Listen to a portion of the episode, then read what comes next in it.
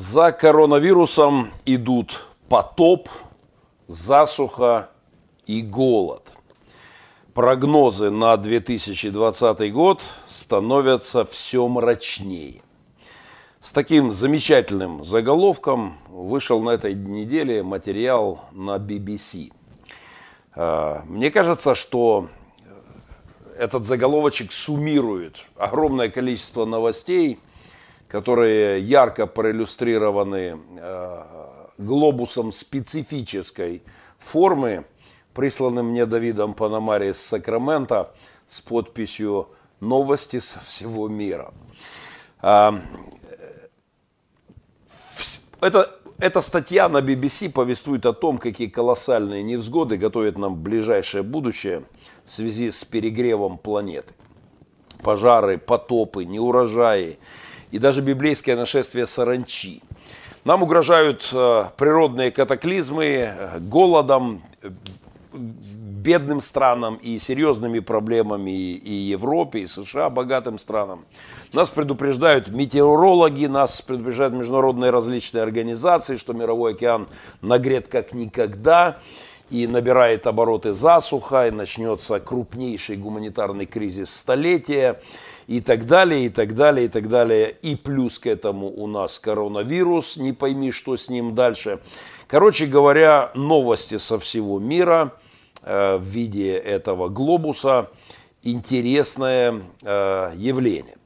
Из потоков новостей, но все это вваливается в наше информационное пространство, но строки одной старой книги придают лично мне уверенность посреди любых потрясений. В этой книге сказано и о голоде, и о море, эпидемиях, и о природных катаклизмах последних времен, но в этой же книге сказано прежде всего и во-первых, что Бог царствует, несмотря на все это. В этой же книге есть несколько замечательных мыслей, которые часто повторяются. И, кстати, спасибо Петру Новочехову, моему замечательному старому доброму другу, его проект «Американский эксперимент». На этой неделе я, подслушивая его программу, он напомнил прекрасную выкладку, что в Библии три повеления на таком пьедестале расположены. Первое, номер один, наиболее часто употребляемый призыв Писания «Славьте Бога». Номер два, не бойся, не бойтесь. И номер три, радуйтесь. Благодарю Петра за это прекрасное напоминание этой, этих трех мест. Славьте Бога, не бойтесь и радуйтесь. Ну, в общем-то, я этим здесь и занимаюсь. Я стараюсь, во-первых, славить Создателя, во-вторых, не бояться, не бояться не только внешних потрясений этого мира, не бояться многочисленных угроз, постоянно сыпящихся в мой адрес. И главные вещи, не бояться говорить правду, не бояться быть самим собой, ну и по возможности радоваться. Не утрачивать веселый и оптимистический дух. В связи с подобными прогнозами для человечества хочу напомнить, что подписка на мой YouTube – это не только средство от коронавируса. Она же защитит и от потопа, и от засухи, и от голода, и отдельно дает абсолютную гарантию от нашествия саранчи. Только не забудьте нажать колокольчик при подписке и принимать мои эфиры непременно перед едой. В любое время суток, но обязательно перед едой. двадцать секунд, и мы стартуем.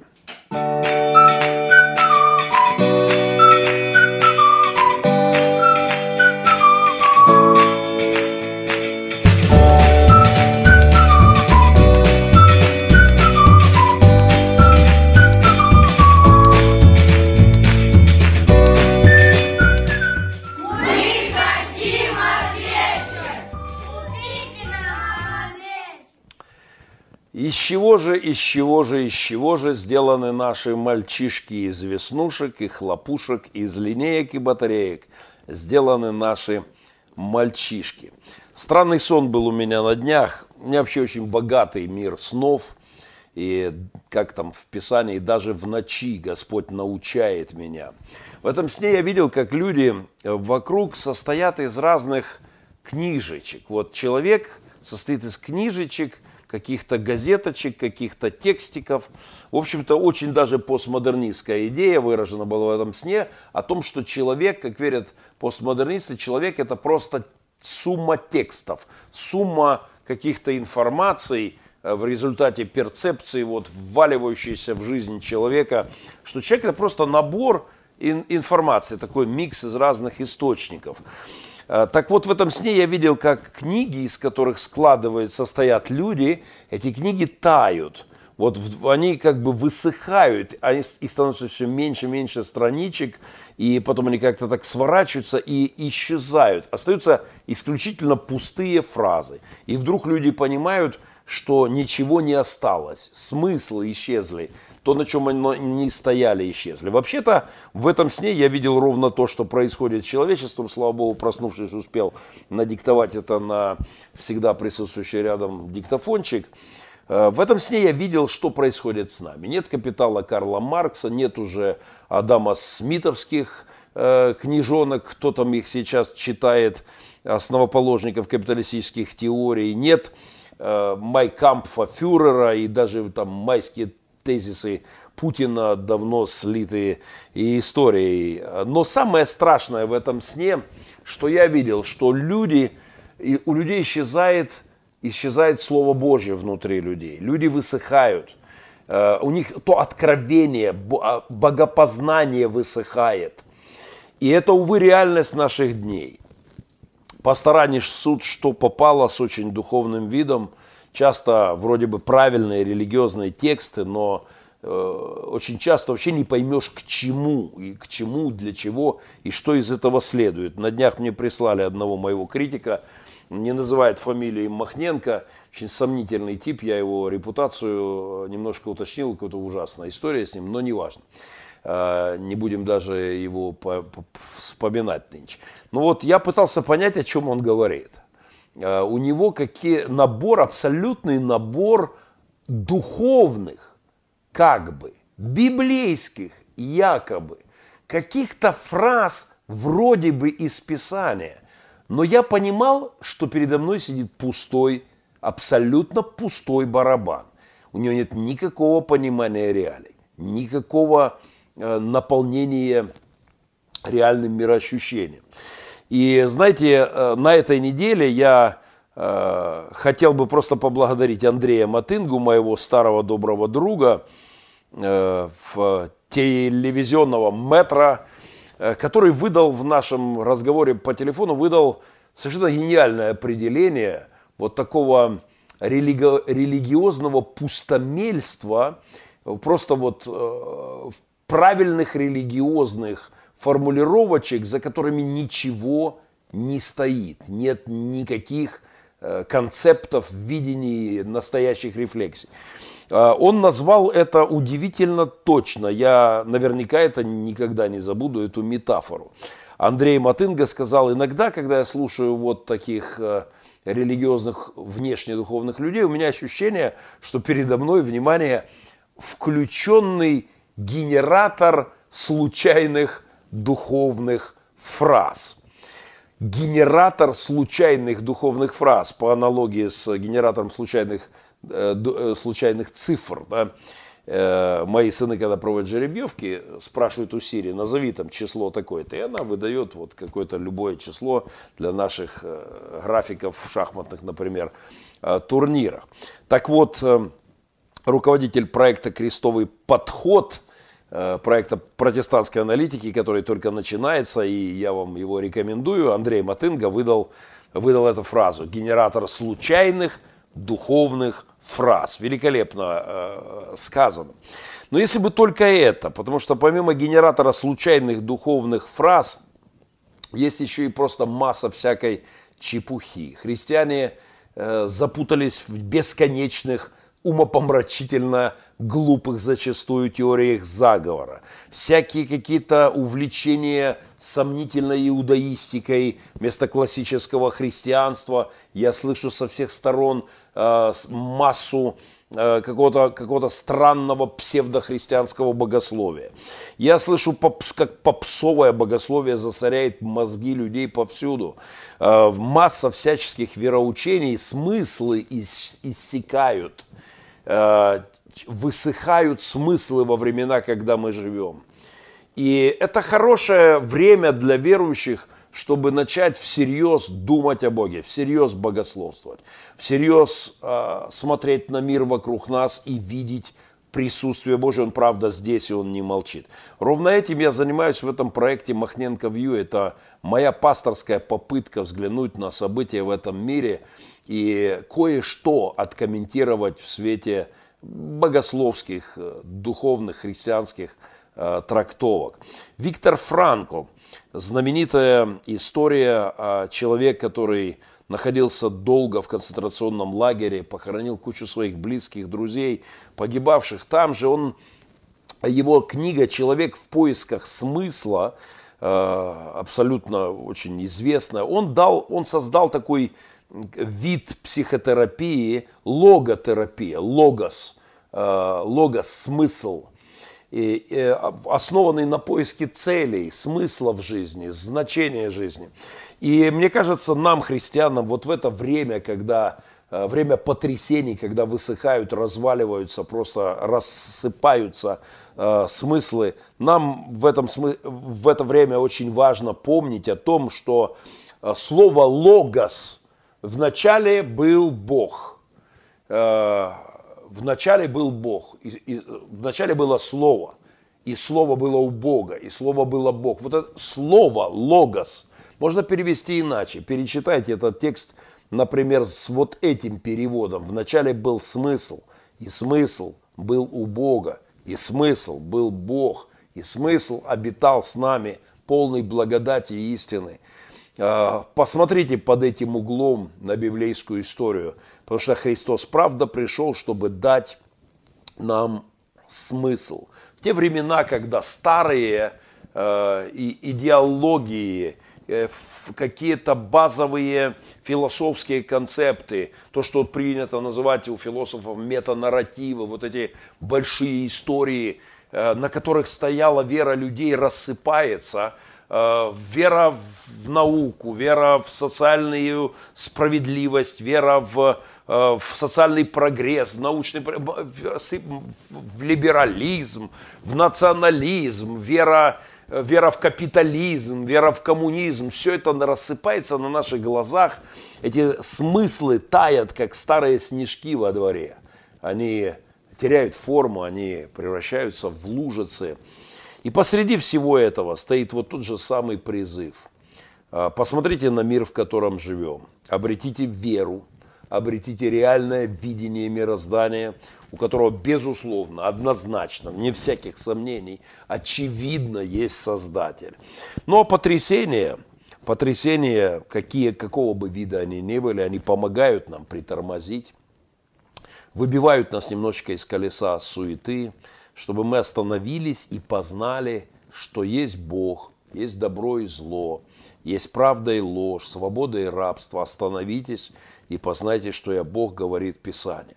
Весь мир сейчас превратился в, такую, э, в такой монастырь монашеских келий, в которые э, самоизолировались люди. Только мир явно не справляется, не выдерживает уединения, потому что уединение э, подразумевает наличие смыслов. С пустотой не получается эффективно уединиться. Это как суицид для мира, где нет Бога. Человек, у которого нет, нет духовный мир, не активирован, у него, ему все время нужно куда-то бежать, грести, нестись вперед, быстрее, больше, дальше, дороже. Сегодня мир совсем сходит с ума, когда вирус заставляет нас сбавить обороты, притормозить, задуматься о настоящих базовых важных проблемах. И это хорошее, на самом деле, хорошее дело. Проект «Махненко Вью» Это меня зовут Геннадий, я пастор церкви, и это мой, мой обзор недели. Мы на старте программы, и в конце передачи я обязательно буду с моими друзьями в, в, в чатах. Но мы уже поехали, двадцать секунд, и я в, идем в серьезные вопросы.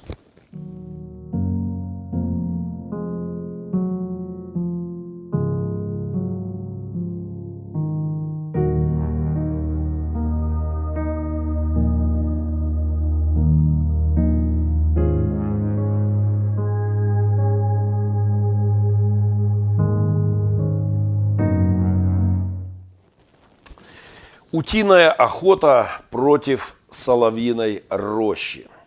Уткин против Соловьева. Самый шумный, увлекательный сериал весеннего сезона, который созерцает постсоветское пространство.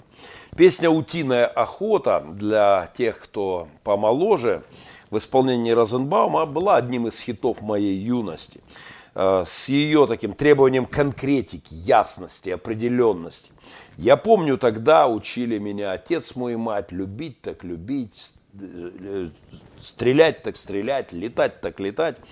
Вот такая жесткая, резкая, радикальная песня с очень конкретными наставлениями от отца и матери.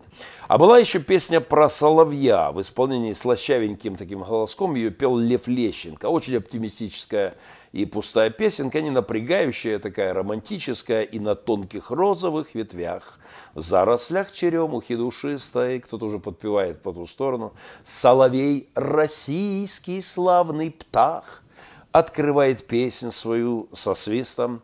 И задача соловья – петь из полей, уносится печаль. Такая утиная охота против соловьиной рощи. Эти две песенки, как и Уткин и Соловьев, два этих образа передо мной, когда я вижу, как русскоязычный мир наблюдает за батлом э, медийщиков. Э, оба телеведущие, оба очень известные люди. И в этой истории есть что-то, что пастору интересно видеть. Но еще одна песня из моего социокультурного багажа, вот с такими базовыми образами, становится посреди этого противостояния. Это уже песня более позднего периода, из «Ночного дозора». И я, конечно, ощущаю себя частью «Ночного дозора». И треснул мир напополам. Дымит разлом. И льется кровь, идет война добра со злом. И меркнет свет, в углах паук плетет узор. По темным улицам летит ночной дозор. Вынося за скобки все оскорбления Соловьева, Уткину и обратно, нельзя, с моей точки зрения, не радоваться тому, что трещит российская реальность и трещит по этической линии разлома, дымит разлом. Я буду говорить моему правительству, что хочу и когда хочу, заявил Уткин. В своем твиттере он сказал, выразил свое недовольство российскими властями, и, будучи очень человеком медийно невероятно активным, громадное количество людей все это читало, и тут же на него накинулся Соловьев. Казалось бы, простое требование гражданина. Я буду говорить моему правительству, что хочу и когда хочу. От этого заявления пахнет свобода, от этого пахнет какой-то новой для России парадигмой, совсем не имперской, совсем не, не вертикальной, совсем не, не царя-батюшку почитайте, молитесь, царя благословляйте и только этим и занимайтесь, слабызайте. Вот простое требование гражданина, заявление о своих правах взбесило кремлевского цепного пса, в смысле соловья. Друзья, лед тронулся, льдины расходятся. В ближайшее время каждому придется определиться. А весна таки прийде, как пел один украинец, и непременно придет весна, и этот лед имперский трещит, идет разлом, и он вполне себе дымит. Знаете, смотря на то, как ерзают наиболее видные российские пропагандисты, на то, как все более неприличным становится среди э, среди нормальных людей, подавать им руку и вообще знаться с ними, яшкаться, это становится уже признаком дурного тона, смотря на все эти срывы. Помните, вот историю кто-то помнит, с, срыв Диброва, известного российского телеведущего, мэтра, э, шоу «Как стать миллионером», там, не знаю, десятки других шоу. Год назад, наверное, он сорвался совершенно потрясающим образом. Ему подсунули какой-то текст, осуждающий Майдан и воспеваю, осуждающий ЦРУшное влияние на Майдан и на революцию оранжевую. Этот мужик седовласый взорвался в эфире с матерной руганью, которую, естественно, я воспроизводить не собираюсь, но, но он использовал такие аллегории. Он говорит: мне шестьдесят, я, как бы это мягче выразить, обслуживал их, когда я, мне было двадцать, обслуживал, там идет очень такой сексуальный подтекст. Но мне шестьдесят, и я не буду больше это делать. Я мечтаю, чтобы в моей стране разразился Майдан и так далее. Я, я мечтаю о том, чтобы... И вот это то, что на самом деле трещит по швам. Смотря на те эпитеты, все более колоритные, которыми именуют того же Соловьева, все эти вечерние мудозвоны, э, соловьиные пометы, а теперь еще Уткин навешал совершенно жутких метафор. Смотря на все это, я не могу не ощущать бриз, ветер перемен, э, ветерок, погода меняется. Э, мне нравится, э, что... этих негодяев называют негодяями. Конечно, это должна была бы делать церковь, но это отдельная история, не чуть позже. Вообще, эта история с, с, с их жестким противостоянием – это хороший признак, это, безусловно, этический разлом. И меня, конечно, радует, что все ярче проявляются признаки такого разлома в христианской среде. Но об этом чуть позже. Однако, будьте уверены, весна прийде. О шокирующем сюжете на этическом разломе буквально через двадцать секунд. Это проект Махненко Вью. Бог здесь, он не молчит. Спасибо всем друзьям, кто делает прямо сейчас, расшаривает эфир. Для меня это часть моей духовной войны. Считаю, не не пустяковая часть. Битва идет за умы, за мировоззренческие концепты. Спасибо тем, кто в этой войне поддерживает мои скромные усилия. двадцать секунд, и мы к интересному этическому разлому.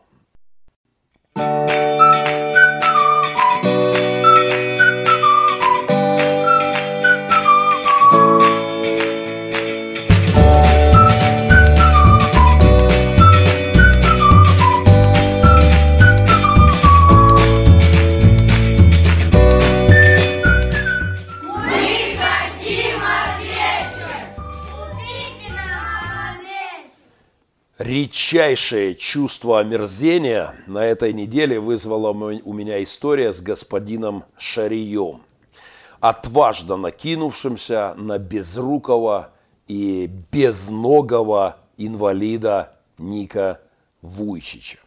С угрозами, шантажом, запугиваниями, оскорблениями. Короче, в свойственной ему манере Анатолий Шарий, этот одиозный медиагаденыш, по поводу прокремлевского творчества, которого я не раз уже высказывался, этот Шарий атаковал мотивационного спикера с мировым именем, рожденного без конечностей, и осмелившегося потребовать, чтобы его ролик, нечистоплотно использованный Шарием, омерзительно использованный Шарием, чтобы его ролик был удален с помойного, сточного, канализационного кремлевского канала э, Шария.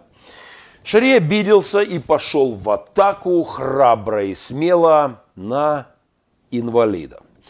Мужественно, доблестно, чего уж там, героически, бесстрашно он бросил вызов безрукому и безногому инвалиду, осмелившемуся назвать очевидную аферу Шария аферой. Короче, кремлевская медиа-гнида чуть позже это об этой аллегории, чисто метафора, чисто как Библия говорит о, о псах, возвращающихся на свою блевотину, кстати, тоже к Шарию подходит. Библия говорит о свиньях, которые вымута опять возвращается, валяется в грязи, тоже с Шарием стопроцентное попадание.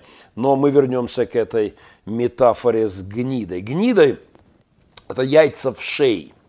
И это именно те яйца, которые ярко описывают блогерское творчество Шария и его моральный облик. Гниды прикрепляются к волосам и, или одежде, обычно грязным волосам и к засаленной одежде. Грязная, вонючая кремлевская идеология, к которой присосался своим ютьюбовским, твиттерским, фейсбусятническим, гнилым, но при этом вполне себе кровососущим ротиком, этот гнидник по имени Шарий является питательной средой, обеспечивающей его без, безбедное медийное существование. Шарий – это такой соловьиный помет в режиме вечернего мудозвона, сервируемый на той же кухне, на той же фабрике и подаваемый пригожинскими всякими троллями, не очень разборчивому, как нынче социологи говорят, рационально ограниченному народу.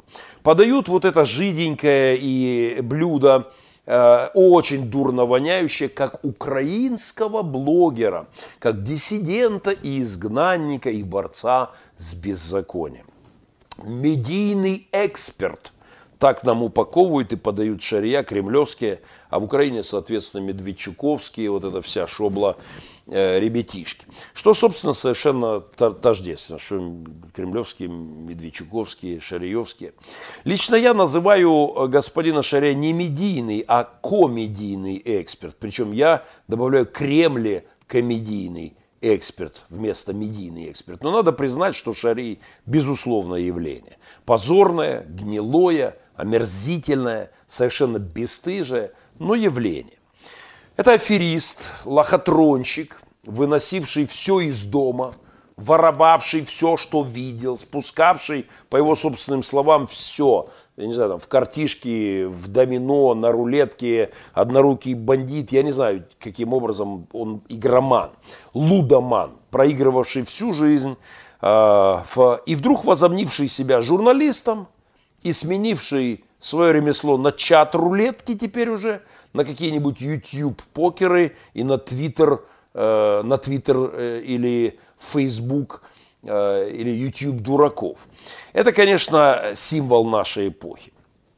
Впрыгнувший в нежные объятия российской пропагандистской машины, приласканный кремлевскими телеканалами и прижатый к волосатой путинской груди в две тысячи четырнадцатом году, Шарий пудрит мозги одураченных подписчиков и делает это настолько бесстыже, что на его фоне покраснели бы даже старые персонажи из детской сказки про Буратино, «Циничный кот Базилио» и «Лиса Алиса». Их песенка, конечно, могла бы быть гимном блогера Шария. Ну, не знаю, помните, как в городке у Стоянова и Олейникова «Ох, как хочется вернуться, ох, как хочется ворваться в городок». Вот помните, Шарию можно было бы даже отсюда взять первую строчку «Ох, как хочется вернуться» в его случае к игромании и той игре, которую он сейчас играет медийной, безусловно, подходит тоже. Но сразу после этого надо добавить из «Лиса Алиса» «Лап-ти-бы-ди-бы-ди-бай». Вот это помните, кто постарше помнит эти песенки, переходить сюда. Вот «Покуда есть на свете дураки» – отличный текст, описывающий э, публику и деятельность Шария. «Обманом жить нам стало быть с руки». «Какое небо голубое». Кстати, про голубое небо это не намек на педофилические, как утверждала сестра Шария, или какие-нибудь иные сбочения. Это просто я про небо голубое. А то тут Шарий опять начнет накинется на меня вновь, и, и мне, как и Нику Вуйчичу, станет вновь угрожать судами, воздаяниями, европейской юриспруденцией, своими адвокатами. А, так уже бывало с Шарием. Он а, такой, знаете, на понт берет, как это говорилось в их, в их кругу аферистов, блефует, да, вот, как игроман, он знает, как это. Вот помните там в этой песенке: «Мы не сторонники разбоя, на дурака не нужен нож, ему с три короба наврешь и делай с ним что хошь». Шарий делает, врет с три короба, потом делает партию. За его спиной, безусловно, стоят кремлевские политтехнологи, которые эту всю туфту впаривают в мозги людей. В общем, наврешь и, и делай с ним что хочешь. Это все, вот это натуральный Шарий. Теперь он играет в дурака на Ютьюбе и при этом играет неплохо, ровно по той причине, что дураков, я имею в виду ограниченно рациональных индивидуумов, его подписчиков, действительно в мире в избытке. Со времен кота Базилио и Лисы Алисы на дураков не нужен нож, вот, делай, наврешь и делай с ним что хочешь. Старая технология, не Шарием придумана и, и, увы, работавшая с Эдемского сада, просто сегодня достигающая особо массового поражения.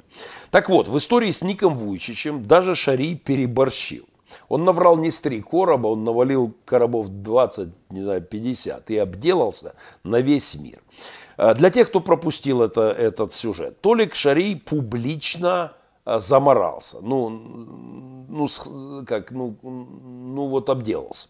В его ролике была вставленная, купленная то ли им, то ли кем-то из его помощников, неважно, купленная на специальном сайте поздравления от Ника Вуйчича. И, кстати, там же от Майка Тайсона, но что-то он на Тайсона не кидается, а кидается он на безрукого, безногого, безногого Ника Вуйчича. Так вот, они купили поздравления.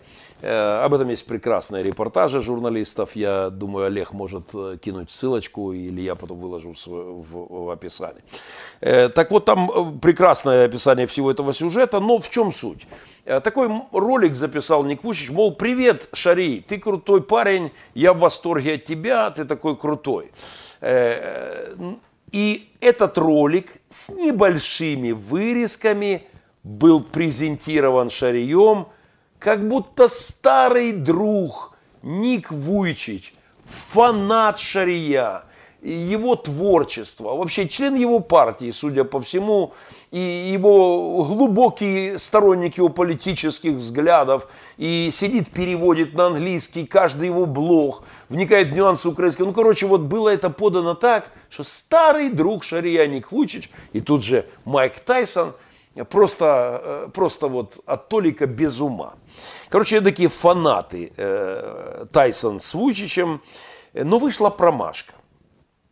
Ник Вуйчич, узнав о том, что его поздравление было использовано в политических каких-то платформах Шария, на каких-то там его сайтах, я не знаю, там в его блогах выложено, этих блогерских проектах, Узнав что, Шарий, узнав, что Шарий, подредактировав этот мотивационный ролик и, и вкинул его в свою политическую тухлятину, вот в эту аферу под названием, прости господи, партия Шария, Ник Вуйчич потребовал удаления ролика у пророссийского кремле-комедийного эксперта. Ник Вуйчич без рук и без ног проявил мужество и сказал: нехорошо так, Толик. И Толику бы промолчать. Но когда Бог хочет кого-то наказать, он лишает его ума. И это остатков ума в случае с Шарием. Это случилось с Анатолием. Он накинулся с угрозами на Ник Вуйчича и его представителей в Украине.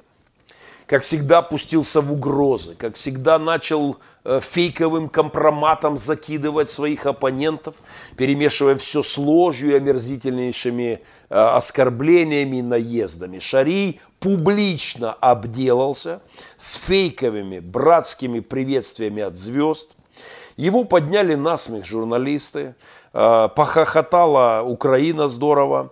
Но вместо того, чтобы поменять свои перманентно вонючие медийные штанишки, ну как-то подтереться, подмыться, уколоться и забыться, как пел, э, как пел классик, вместо того, чтобы проветрить свою вонючую комнату от э, нежданного, но привычного для Шария, в принципе, позорища, он достал все это из штанов и с криками «Это вы во всем виноваты!» начал раскидывать вот это дерьмо по сторонам в очень приличных людей.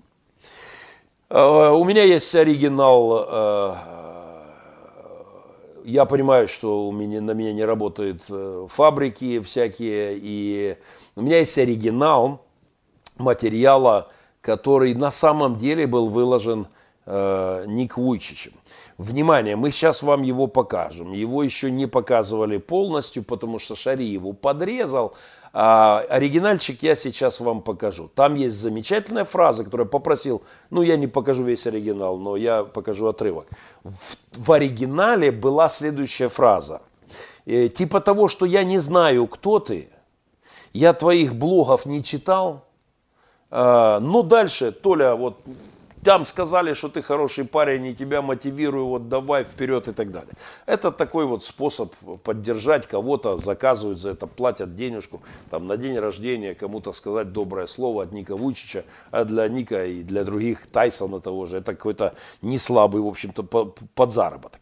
Так вот, давайте посмотрим на вот этот маленький отрывочек, где Ник Вуйчич говорит, я не читал никогда твоих блогов, я тебя не знаю.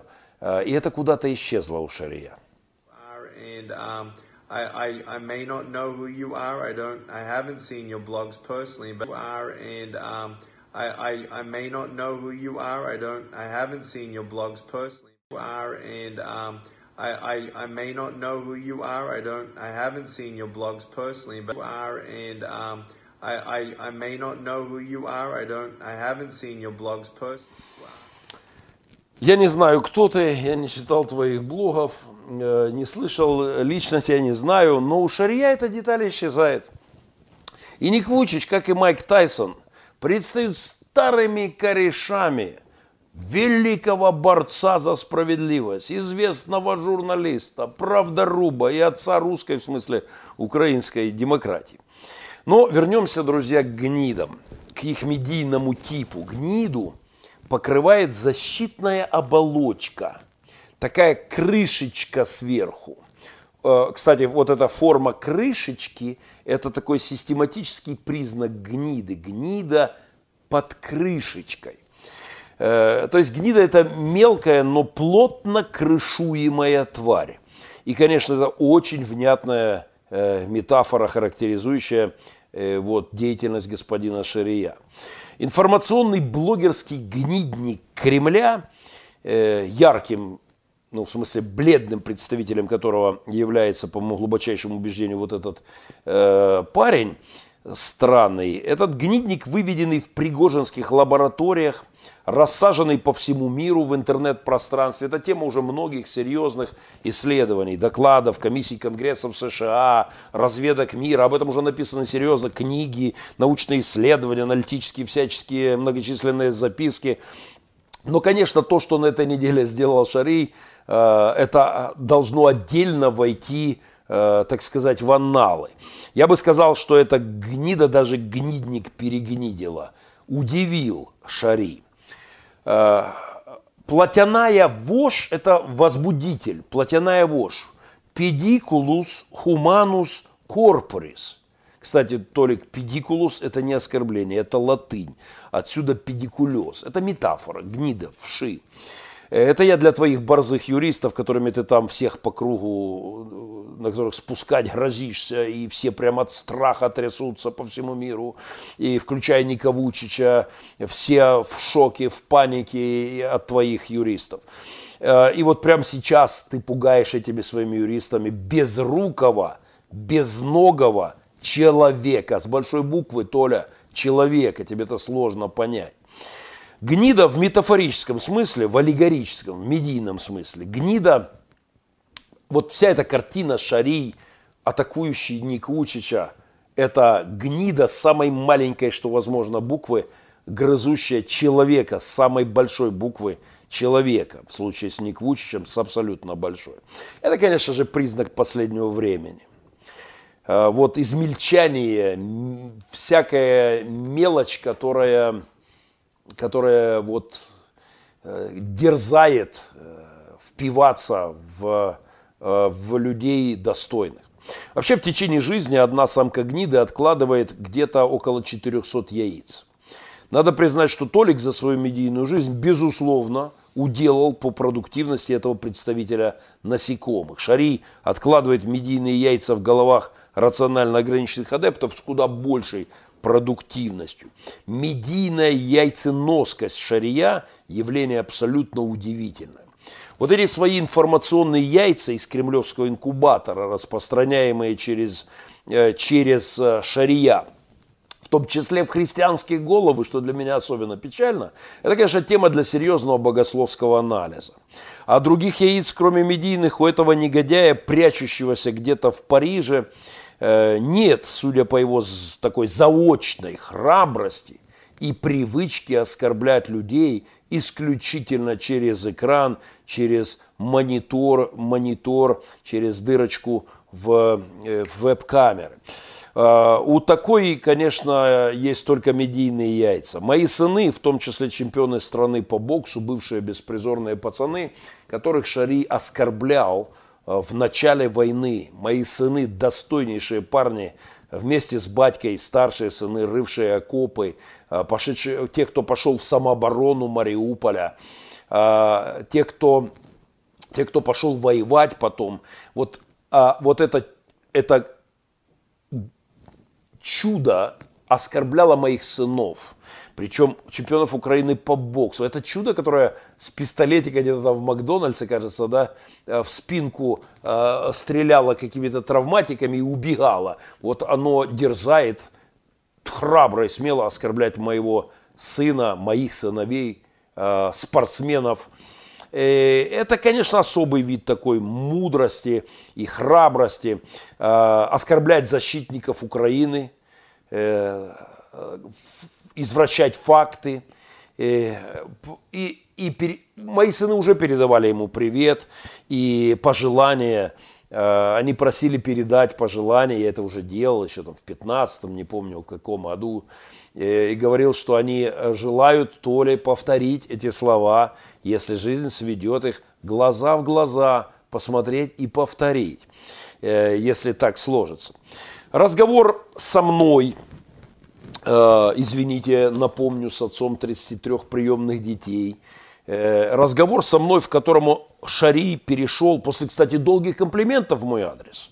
Он же, он рассказывал, я так уважал до войны этого человека, Геннадия Махненко, я знал, что он стольких людей спасает, но пришла война, и, и не что-то случилось со мной.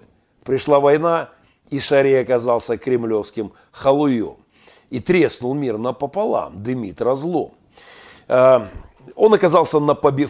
на побегушках с рассказами о проплаченных проукраинских митингах в Мариуполе. Это все втирал нам, мариупольцам, э... господин Шарий в своем творчестве. Он давал кремлевскую трактовку событий девятого мая в Мариуполе. Он давал кремлевский взгляд на события в Одессе. Он втирал людям про разбитие Боинга абсолютно пригожинско... пригожинского толка басни и рассказывая о том, что, о том, что американцы в принципе все организовали, но украинцы все навели, но как-то подставили бедных несчастных утопистов. Так вот, довоенное уважение Шария ко мне сдуло как рукой, и он перешел на мохнатка в мой адрес и на разговор со мной в женском роде. Тщательно скрывая место своего проживания в Париже, по моей информации, уже он в Париже, этот кремлекомедийный эксперт позволяет себе оскорблять героев Украины, воинов моей страны, в присутствии которых, впрочем, как и в присутствии моих сыновей, он обделался бы по полной, в самом прямом, непереносном смысле этого слова.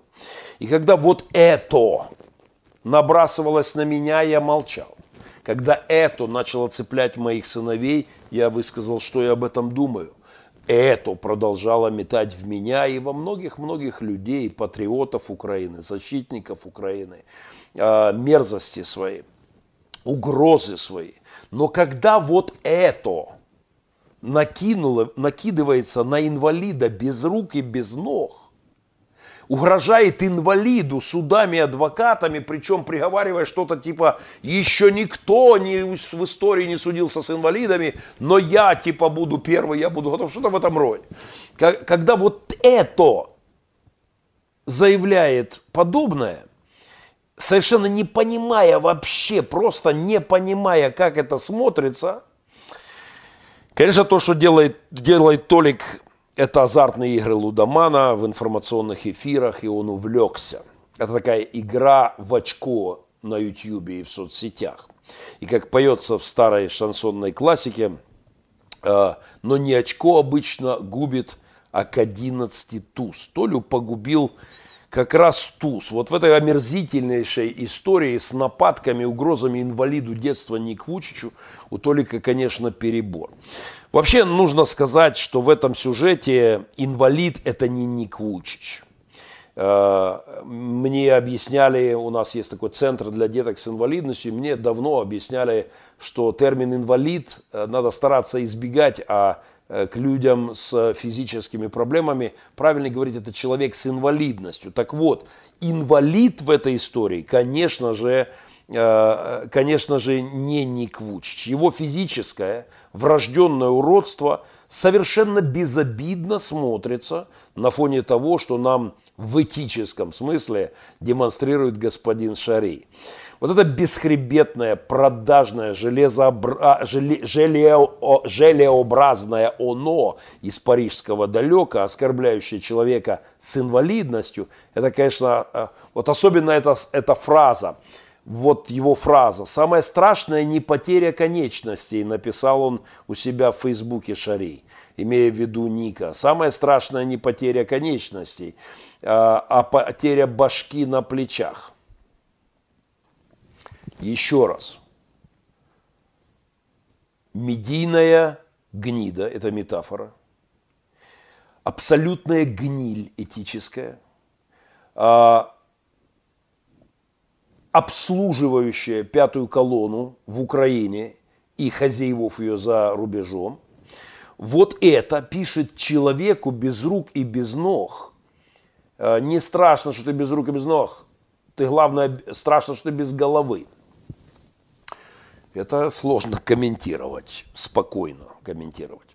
Знаете, когда моральный инвалид и духовный слизняк оскорбляет физического инвалида, немыслимо сильного духом человека, кто не в курсе, кто такой Ник Вуйчич, вам стоит посмотреть.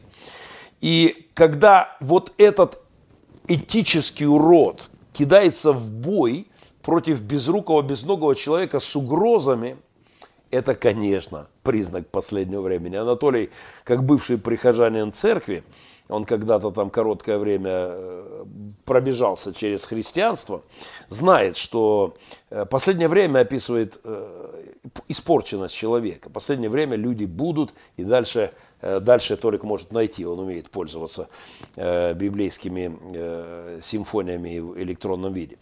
Вот это признак исчезновения человека, превращение его в существо демонически атрофированное, что с Анатолием случилось.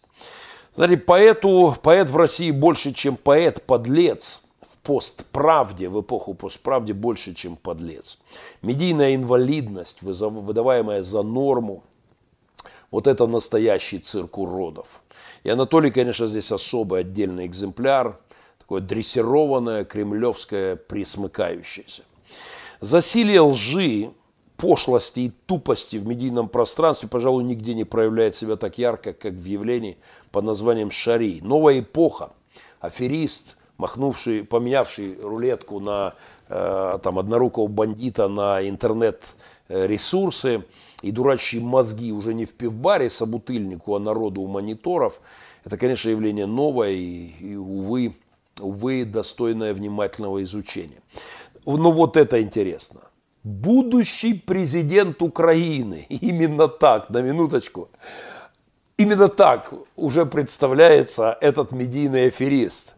Еще раз, Шарий, этический инвалид, атакует человека с инвалидностью и прямо в процессе представляется представителем Ник Вуйчича, девчине из Украины, представляется: я ваш будущий президент. Шарий инвалид, э, инвалид в, и урод, а Ник Вуйчич человек с большой буквы, э, хоть и с чудовищной инвалидностью, человек и герой духа. Шарий инвалид в самом чудовищном смысле этого слова, инвалид души, такой квазимода духа. Это страшнее, чем потеря конечностей, и даже, Анатолий, твой случай страшнее, чем потеря головы, потому что бесстыдство продажность, лживость – это инвалидство куда более страшное, чем любое человеческое телесное уродство. Так что вот эта атака инвалида с большой буквы, Шария, против человека с большой буквы, человека с инвалидностью, это, конечно, отдельная история. Но то, что этот инвалид Шарий себя применяет, примеряет уже в кресло президента страны, президента Украины, это, конечно, показывает степень деградации не только его совести и ума, но и, и общества, в котором вот такое чудо может, пусть гипотетически, но вероятностно, хоть в каком-то бредовом сне может думать о подобном. Впрочем, впрочем, в мире человечества третьей свежести, как назывался один из моих семинаров, и в мире церкви третьей свежести, которая помалкивает и считает, что говорить правду, в том числе о том, что ты думаешь об этом, не стоит. Наверное, в таком мире возможно все. Шари – это такой мунтян от журналистики. Такой аферист, возомнивший себя целителем мунтян, а этот аферист, возомнивший себя медиаэкспертом. Но я, кстати, согласен, что второе хуже первого, потому что выглядит оно немножко как бы благородней, но оказывает, безусловно, куда более развращенное влияние, чем откровенный мунтянизм. Я как-то писал на тему, почему теология моего оппонента Шевченко хуже дури мунтяна. И приводил свои аргументы по данному поводу. Перефразируя, скажу, что журналистика Шария по этой же причине хуже дури мунтяна, потому что подобные господа переводят этические стрелки, теряются всякие этические ориентиры. Подписка на мой канал – это гарантия не только от коронавируса, а еще более важно от медийно-гнидного влияния комедия-экспертов, Кремле комедия-экспертов. «Я христианин», повторяет многократно Шарий в своих блогах. Ты опять-таки, Анатолий, к христианству имеешь отношение то же, что и к журналистике. Ты паразит, присосавшийся к телу Христову, к церкви, возбудитель, матерящийся в своих эфирах, аферист, лжец, вбрасывающий кремлевскую трактовку событий в Украине в головы своей непритязательной медиапастве.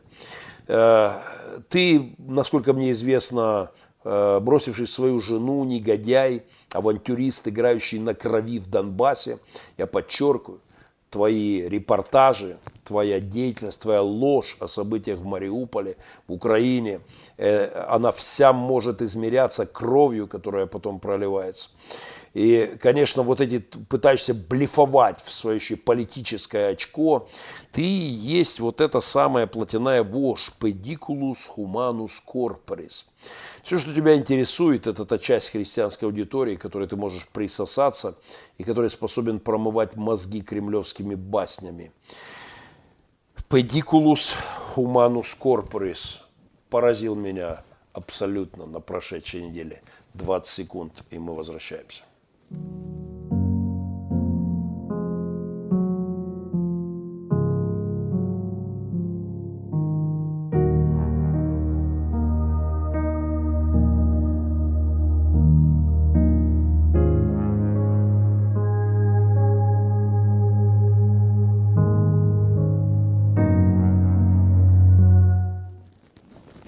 А, проект Махненко Вью. Это об этом на ТВ не говорят.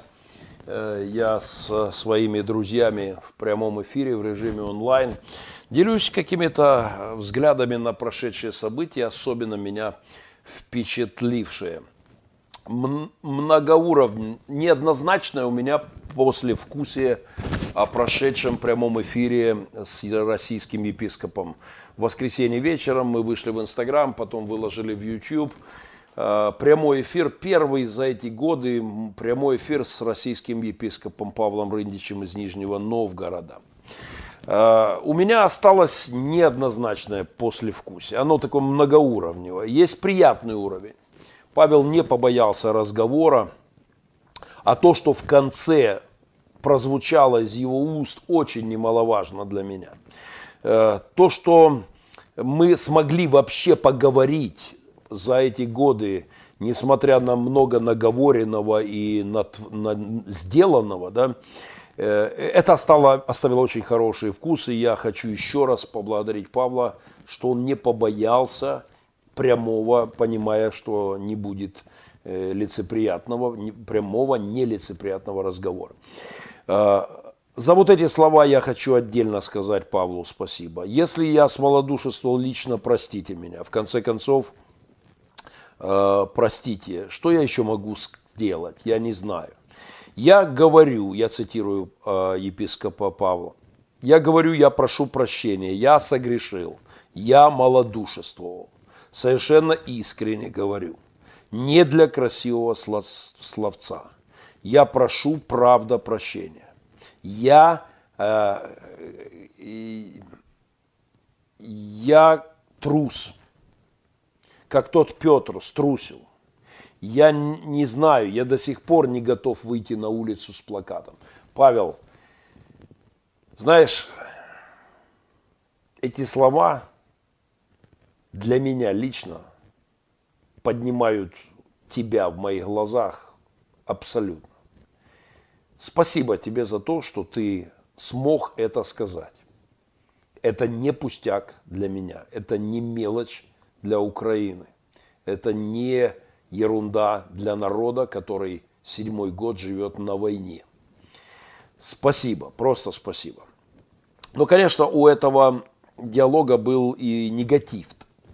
Послевкусие остался такой терпкий, я бы сказал, горькая часть послевкусия. Это, конечно, тема компетенций пасторов, богословской грамотности, исторической, исторической осведомленности и, конечно, этической зрелости. Чего бы мы ни коснулись, какой бы темы, о чем бы мы ни заговорили, через два хода, через буквально два шага мы перемещаемся в фундаментальные проблемы. Мы касаемся тех теологических ходуль, на которых очень неуверенно, по большому счету, до первого критического осмысления стоят какие-то мировоззренческие концепты. Ну, например, типа пацифизма. Это не касается только Павла, это абсолютно тотально. И это вот то, о чем я не могу думать без печали. Кстати, сегодня Павел анонсировал свой прямой эфир о пацифизме с кем-то и выложил свои тезисы о пацифизме, которые тут же вызвали у меня оторопь. Например, Павел э, привел пример Швейцарии как пацифистской страны, как образец пацифизма. И вот, мол, из-за их взглядов они э, веками не воюют. Они, кстати, участвовали во Второй мировой войне, не были бои, они сбивали немецкие самолеты, те сразу, мгновенно, как-то вот было сбито несколько самолетов, сразу как-то подуспокоились. Но, говоря о Швейцарии как о радикально пацифистской стране, как о модели пацифизма, но это, мягко говоря, опять неубедительная ссылка. Я не знаю, будет ли у нас возможность с Павлом говорить дальше и продолжить сейчас все разговоры о большой фундаментальной теологической проблематике, поднятой войной и разделившей взгляды. Но э, вот я сегодня позвонил моему другу в Швейцарию. Э, Игорь Аветов, э, абсолютно потрясающий Божий человек. Э, в свое время вся моя команда полюбила его семью. Еще раз, Игорь, спасибо, когда мы шли кругосветкой на велосипедах вокруг земли, шуровали, то мы шли через Берн, через столицу э, Швейцарии. И я позвонил и попросил Игоря, который живет там уже много лет и прекрасно ориентируется, я попросил его прокомментировать тезис о том, что Швейцария – это пацифистская страна. Давайте послушаем, что он об этом думает. А ну-ка, поехали. Швейцария – страна полностью пацифистская, страна вне всяких войн и так далее. Я хочу сказать, что это не просто какой-то ложный миф, это обман в случае введения военного положения. Порядка полутора миллионов резервистов будет собрано, может быть собрано, максимум где-то в течение двух-трех суток. Это будет вооруженные, боеготовные солдаты, офицеры. В Швейцарии обязательно военный призыв для парней. Здесь нельзя откосить от армии. Если, допустим, ты по какой-то причине все-таки рискнешь это сделать, это минимум очень крупный штраф, по максимуму это тюремное заключение. все швейцарцы после демобилизации забирают с собой оружие домой. И это не просто, допустим, пистолеты, ружья там, или карабины. Это вплоть до автоматов и даже пулеметов. Оружие на душу населения, ну, в соотношении с количеством проживающих людей, Швейцария занимает второе место после США. Для христиан здесь не является чем-то таким неправильным не служит швейцарской армии. То есть страна, никогда никого не нападавшая, которая никогда за всю свою историю не вела захватнических войн, в отличие от некоторых. Это был комментарий Игоря Аветова из Берна по поводу тезиса Павла Рындича о том, что Швейцария – это такой хороший пример пацифизма. В Швейцарии служат в армии при всеобщей воинской повинности десять лет. Внимание, у нас, пожалуй, самый длинный срок вообще в, вот, в, в Европе, наверняка самый длинный. В Российской империи служили по двадцать пять лет в худшие времена. И вот сейчас в Швейцарии в двадцать первом веке десять лет служат в армии. Правда, правда несколько дней в году, но там в сумме получается за десять лет там двести шестьдесят с чем-то дней. Но служат все. В дома, в табельное оружие, готово автоматическое оружие. Они готовы за минуты, за несколько часов создать одну из мощнейших армий Европы. Я, они проходят подготовку. И именно эти позиции, совсем не советского пацифизма, дают, не советского псевдопацифизма, дают им возможность бить те самые знаменитые рекорды неучастия в войне, которые действительно удивляют. Поэтому, конечно же, пример Швейцарии как пацифистской страны – это нонсенс. Кстати, Карл Барт, живя в Швейцарии, он э, вынужден был из-за Гитлер, прихода Гитлера к власти э, перебраться в Швейцарию.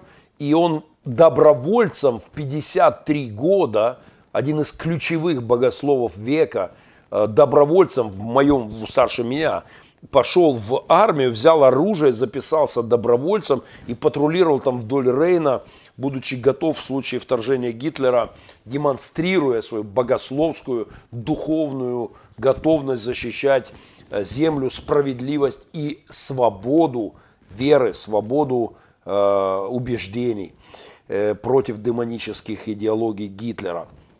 Причем он был беженцем из Германии и добровольцем записался в армию, в швейцарскую армию. Но это как если бы сейчас Павел Рындич убежал из России в четырнадцатом, приехал в Украину и пошел бы добровольцем и ходил бы вместе со мной вдоль линии фронта, патрулировал и был готов защищать ее границы. Вот поведение богослова в пацифистской Швейцарии. История с Бартом – это как, как кумир моей юности – Валерия Ильинична Новодворская, царство ей небесное, абсолютно невероятная женщина. В начале войны она написала такой, э, в, в начале войны в Украи... в российской интервенции в Украину, она так символично написала заявление э, в добровольческую украинскую армию. Живя в России, она озвучила это заявление где-то в российских ми, медиа во время интервью, его зачитала. Я не поленился, нашел этот фрагмент. Валерия Ильинична, четырнадцатый год, записывается из Москвы в армию Украины. Вот это бы позиция украинским священникам и христианам, российским украинским священникам, да и украинским. Она бы, конечно, изменила мир в наших странах. А ну-ка, покажите Валерию Ильиничну. Я, Новодворская Валерия Ильинична, вступаю на військовую службу и урочисто присягаю украинскому народові, э, завіжці бути йому э, вірнім і відданнім, обороняти Украину, защищать ее суверенитет, территориальную целостность и недоторканность, э, сумлинно и честно виконувати військові обов'язок, накази командирів, если найдутся, надеюсь, командиры, неухильно дотримуватися Конституції України та законів України, зберігати державну э, таємницю. Таємницю. Присягаю виконувати свої обов'язки в інтересах спивичизников э, или побратимов. Присягаю николи не зародите украинскому народови. Ну, э, род войск, э, это Путин у нас уже зачислил. Род войск называется пятая колонна. Да, значит... Я? А, невероятного духа был человек. И вот такую акцию, как символическая за- запись в ряды защитников Украины в четырнадцатом. Знаете, такой поступок этой... отважной женщины-диссидента, это, конечно, огромная фора духовным лидерам России.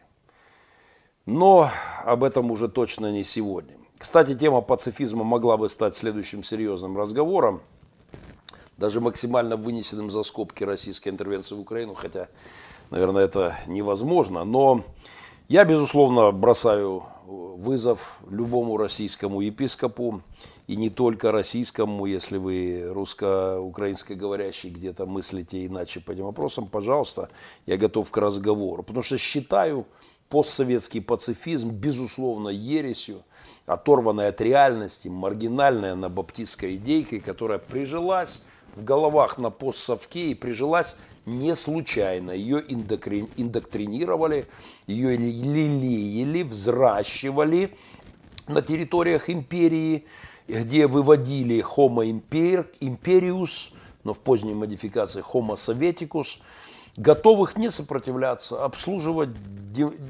любые государства с чертями во главе.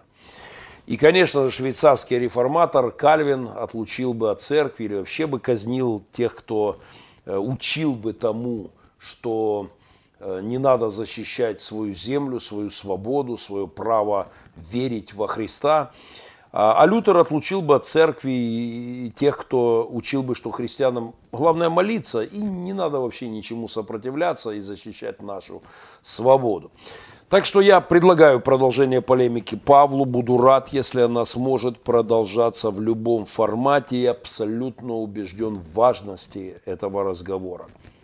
Хотя, если честно, а я стараюсь быть предельно откровенным, то думаю, что какой-нибудь начальствующий епископ, меня, кстати, от одного этого советизма уже передергивает, я думаю, что уже какой-нибудь рейхс-епископ наверняка наехал на Павла, требуя прекращения полемики с Махненко. Почти уверен, что Павлу досталось уже немало по этому поводу. Но это уже второй, еще более важный вопрос. Вопрос готовности платить цену за право быть свободным человеком, свободным пастором, свободным гражданином. Это вообще центральная теология, это теология креста, это то, что Банхёфер называл ответственным поступком, к которому должен быть готов христианин. Вот этой способностью идти на страдания, лишения, трудности или даже на смерть ради Христа и его воли. И это опять-таки богословский вопрос. И не факт, что в нашем постмодернистском мире на это многие согласятся.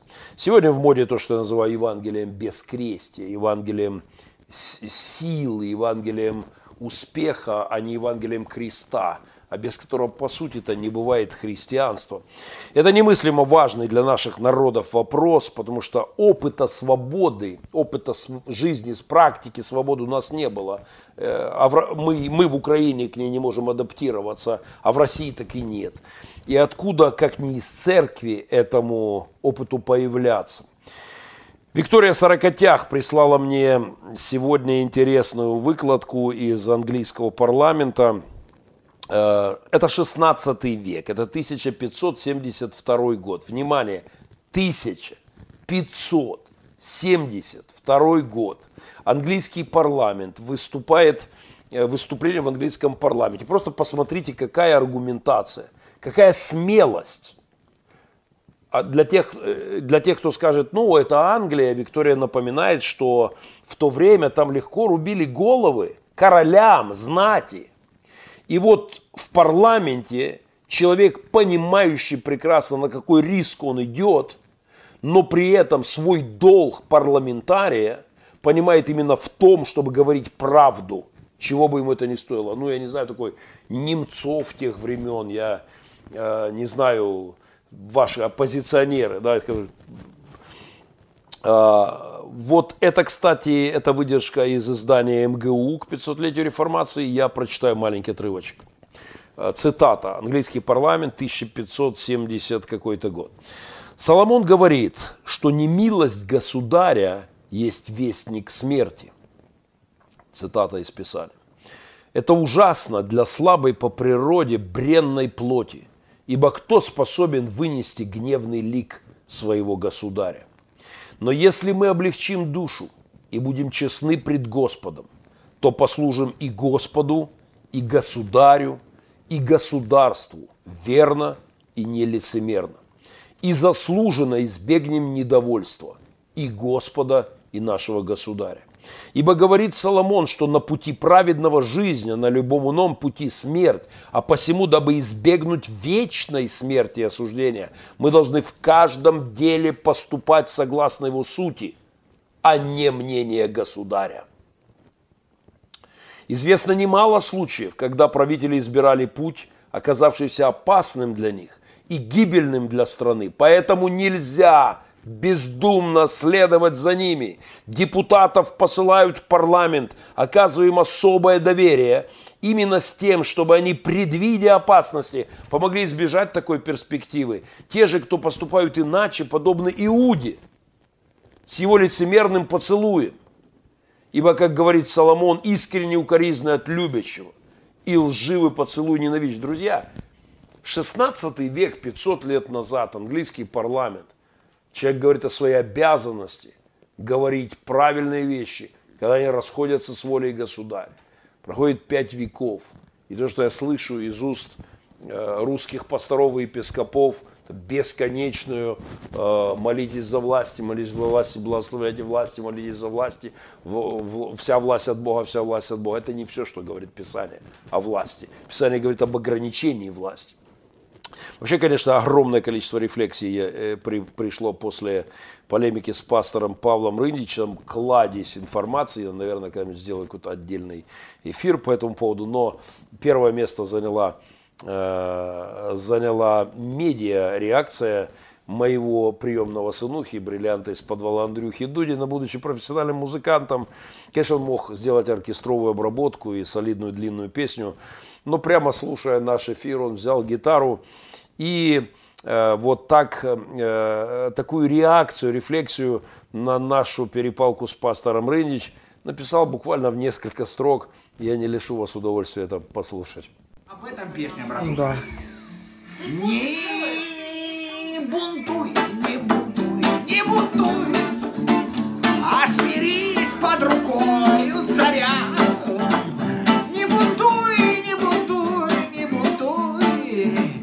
Мусора постреляют тебя, мусора постреляют тебя. Эх! Своя атмосферка. Я понимаю, что это не богословская полемика отца э, с пастором, но вот такая у него музыкальная реплика, описывающая богословие непротивления из-за страха. Кстати, сам Андрей для меня огромная честь и привилегия видеть.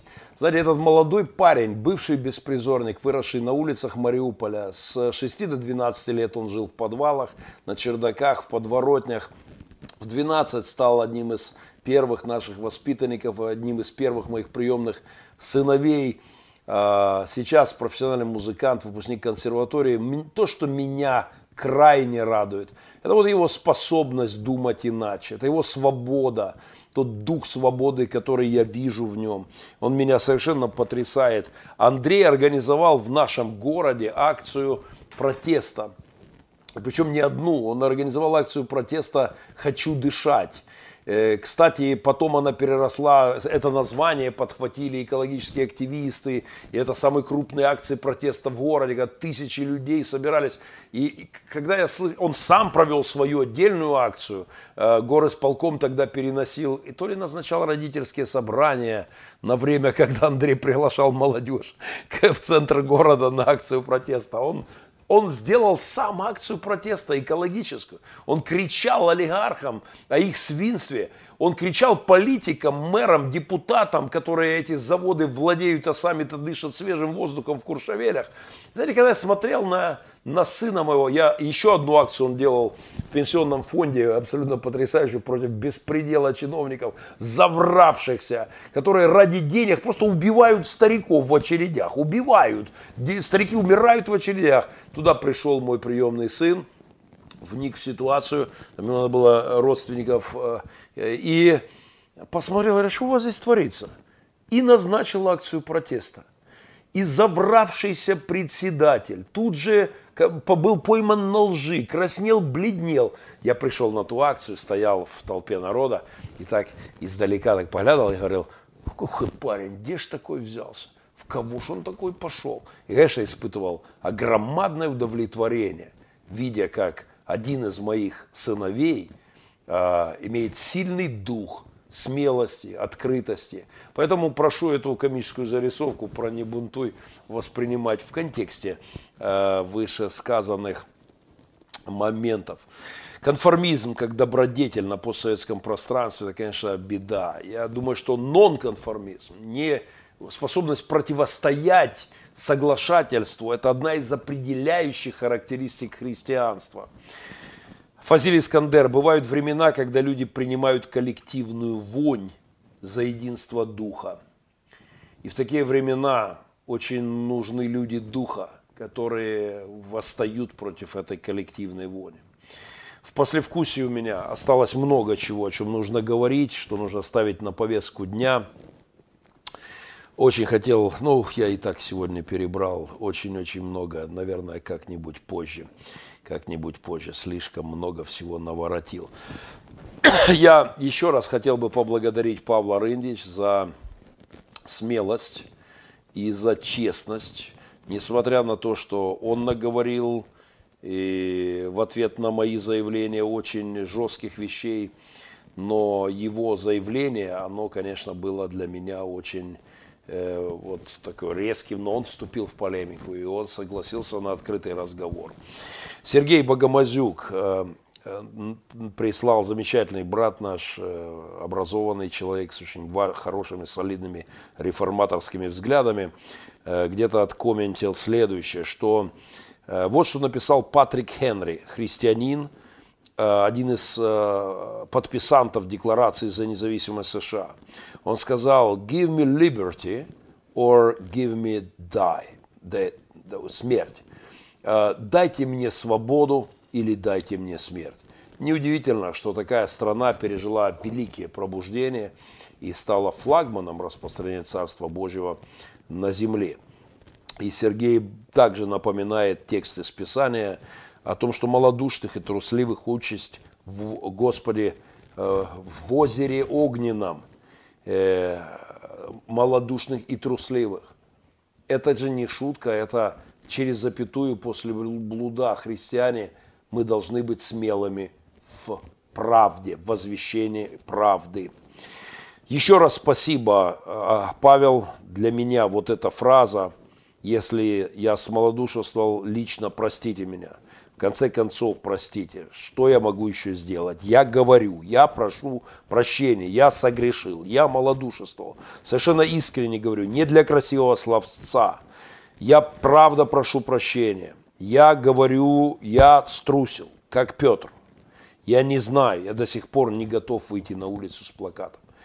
Никто не настаивает сейчас на плакатах, Павел. Но спасибо за то, что ты назвал вещи своими именами. Это правда многого стоит.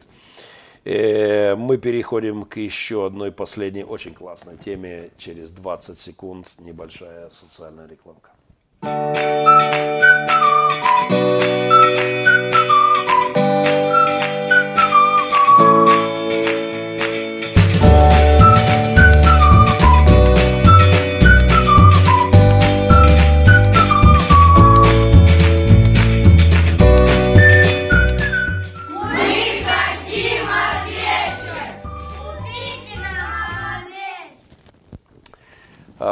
Главная трагедия постсовковского христианства – это страх правды и последствий за правду. У российского барда Олега Митяева есть потрясающая, чудесная песня про отца. Хотя она не только про отца, она и про, и про него, и про его поколение сыновей, и, и она про поколение уже внуков того отца, о ком сочинялась эта песня много лет назад. Это песня про людей будущего, светлого будущего, которые когда-то перестанут молчать, бояться и заговорят. Я бы сказал, что это песня про трусость, про смену поколений, несущих эту трусость в себе, про страх правды, страх цены, которую придется платить за правду. Мы поставим эту песню немножко, с, соединив ее чуть позже об этом, но несколько мыслей. «Мой отец алкоголиком не был», начинается эта песня. Хотя выпивал, как говорит автор, и дальше, дальше говорит, наверное, если бы, если бы больше пил, то, наверное, бы дольше прожил. Очень рано отца хоронили. «Серая жизнь отца во лжи» – это песня об этом.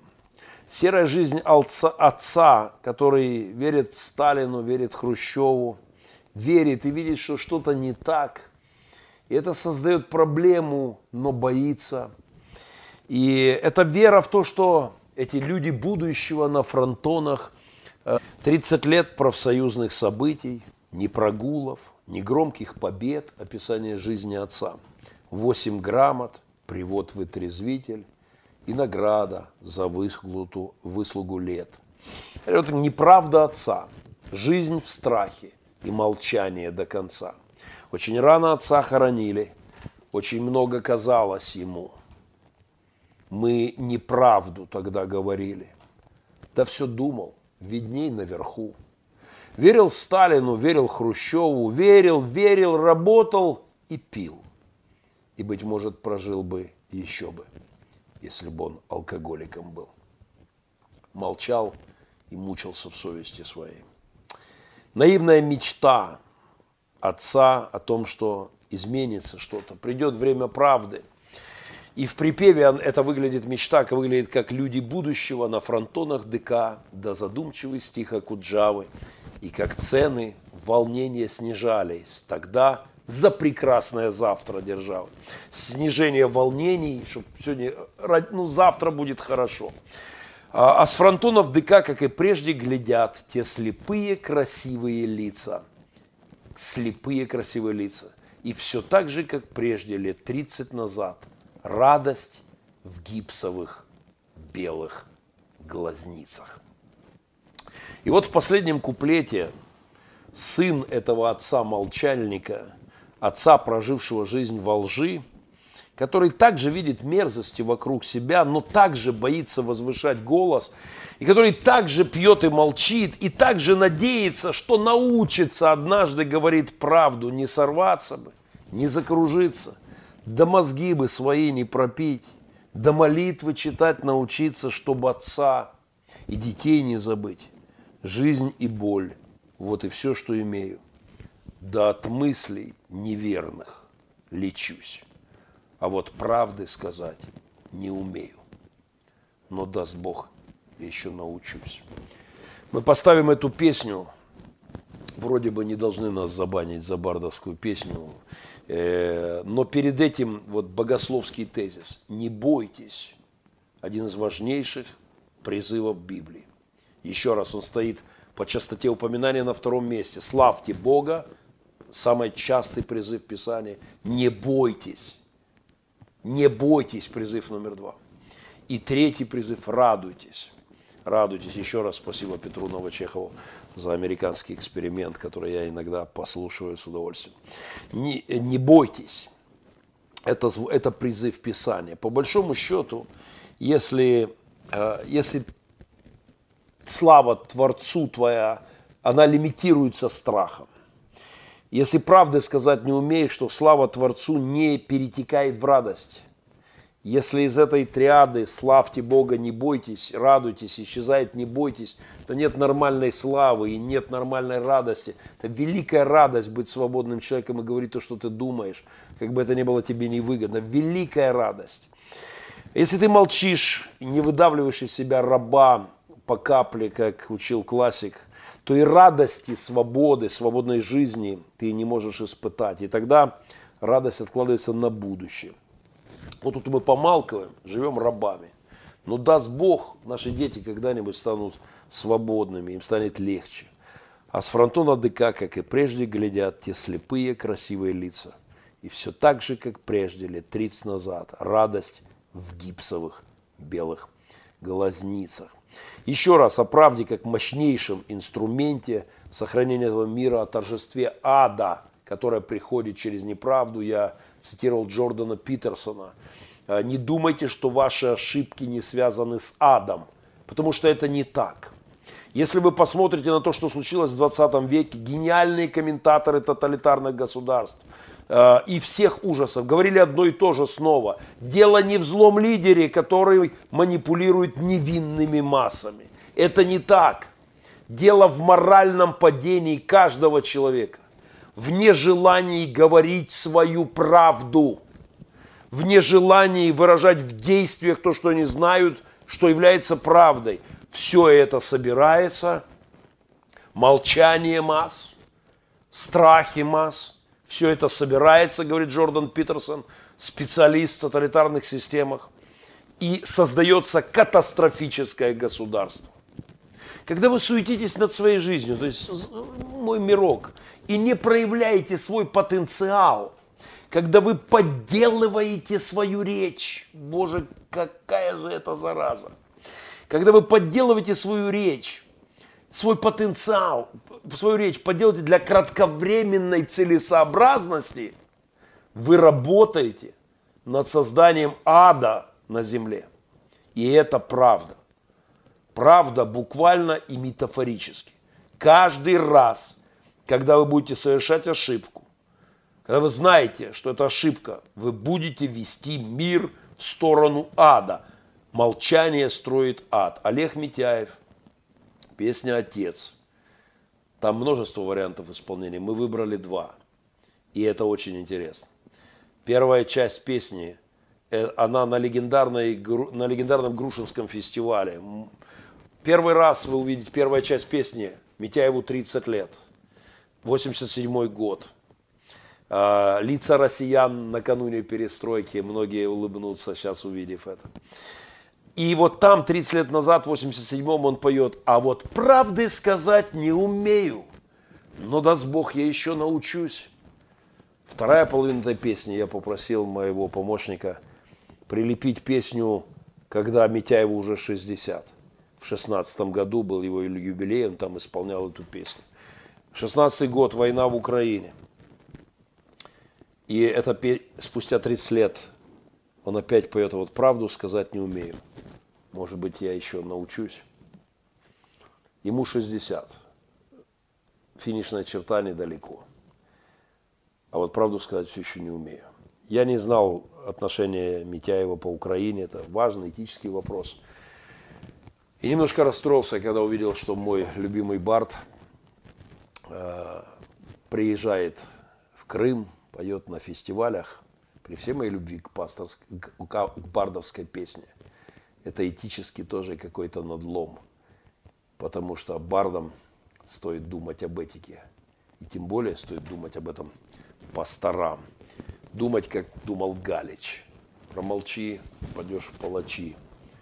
Промолчи, промолчи, промолчи. Песня «Отец» в исполнении Митяева.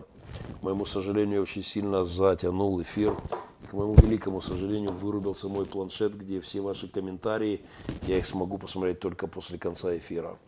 Посмотрите эту песню и не молчите. Пожалуйста, не бойтесь и не молчите, чтобы люди будущего, наши дети, жили не в аду. Нам надо сегодня не молчать.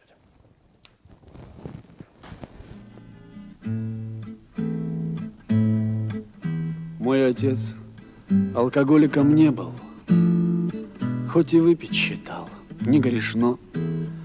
Хорошо было с водкой и с хлебом, не всегда было так хорошо. Тридцать лет заводских перепитий, ни прогулов, ни громких побед. Восемь грамот, привод в вытрезвитель и награда за выслугу лет. Люди будущего на фронтонах ДК, да задумчивый стих Акуджавы.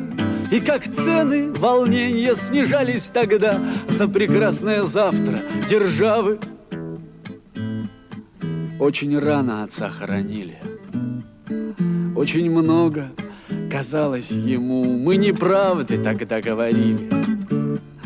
Да все думал видней наверху, верил Сталину, верил Хрущеву, верил, верил, работал и пил. И, быть может, пожил он еще бы, если б он алкоголиком был. А с фронтона ДК, как и прежде, глядят те слепые красивые лица. И все так же, как прежде, лет тридцать назад, радость в гипсовых белых глазницах. Не сорваться бы, не закружиться, дома сгибы свои не пробить, да молитвы читать научиться. Отца и детей не забыть, жизнь и боль, вот и все, что имею. От мыслей неверных лечусь, а вот правды сказать не умею. Ну, даст Бог, я еще научусь, а вот правды сказать не умею. Ну, даст Бог, я еще научусь.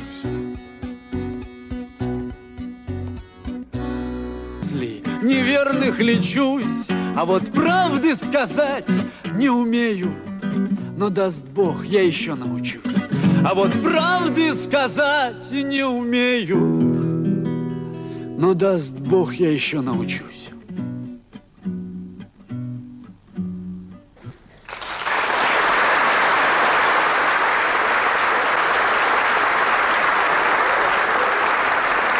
А вот правды сказать не умею. Ну, даст Бог, я еще научусь, а вот правды сказать не умею. Но даст Бог, я еще научусь.